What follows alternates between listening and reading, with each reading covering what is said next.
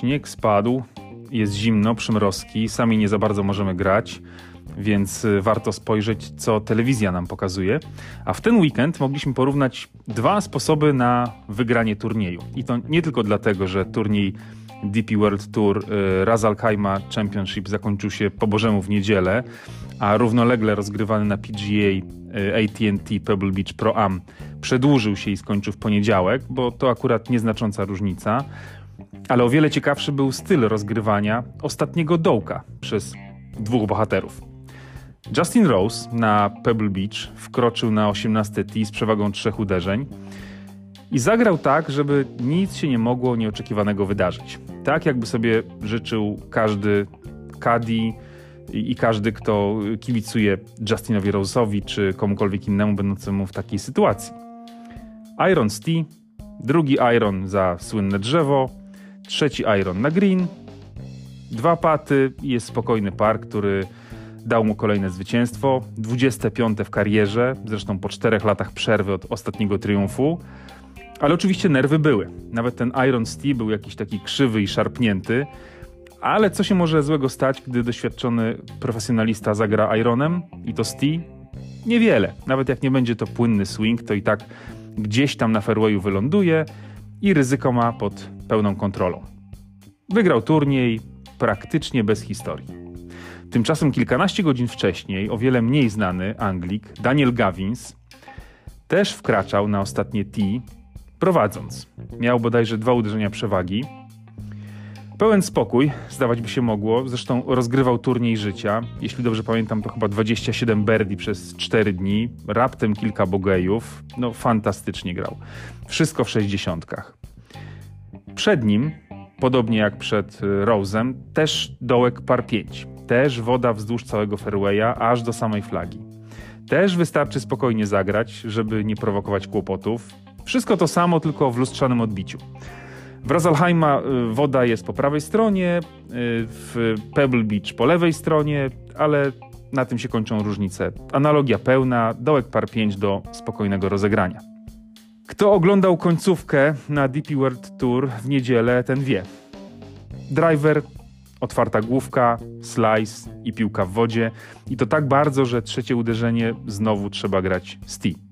Czwarty strzał z fairwaya, trójka wood, ambitna decyzja, ale Gavins nie dostrzegł, że główny przeciwnik w grupie przed nim stracił jedno uderzenie przed chwilą. I co? Znowu lekki slice i druga piłka w wodzie. Na jednym dołku. I wydaje się, że właśnie roztrwonił wszystko w spektakularny sposób. Widać nerwy, widać niemą rozpacz zawodnika. Zresztą komentatorzy angielscy nawet zwracali uwagę, że z tych nerwów chyba nawet nie poszedł na green przed ostatnim chipem, żeby zaplanować miejsce lądowania piłki, a grał z dołu. I oczywiście chip okazał się za krótki, niby na green, ale daleko od flagi. Komentarz bardzo skąpy. Okej, okay, powiedział komentator angielski, bo do flagi zostało dwadzieścia sześć stóp, jak się potem okazało. Jakimś niewiarygodnym cudem Gavins trafia na double bogeja, wygrywając rzutem na taśmę cały turniej. Żeby było ciekawiej, Gavins sądził, że to był pat na dogrywkę. Jego partnerce ręce trzęsły się tak, bo kamera na chwilę pokazała jej zbliżenie, że nie byłaby w stanie utrzymać w nich telefonu komórkowego, gdyby chciała do rodziny zadzwonić z radosną wieścią. Merong czwarty, znów fantastycznie, ale ja się w tej końcówce modliłem, żeby Gavins jakoś doczołgał się do tego zwycięstwa, no i się udało. Wniosek dla nas, żeby nie było, że tylko taka relacja z turniejów. Pierwszy, że denerwują się nawet profesjonaliści. Nie ma co. Dlatego nic dziwnego, że i my łapiemy stresik, na przykład grając mecz playa albo będąc w reprezentacji klubu. Po drugie, jak ogromne znaczenie ma doświadczenie. Dwóch Anglików, podobna sytuacja, ostatni siedemdziesiąty drugi dołek, par pięć, trzeba spokojnie go zagrać. I stary wyga Justin Rose pokazuje, jak to robić.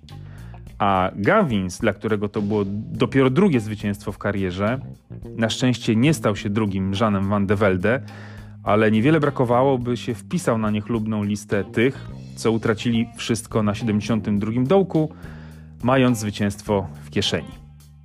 A czy więcej było emocji przy zwycięstwie Gavinsa czy Rose'a? No tu każdy może mieć swoją odpowiedź, ale ja cieszę się, że był happy end i tu, i tu. Obu kibicowałem. Ale wróćmy do spraw klubowych.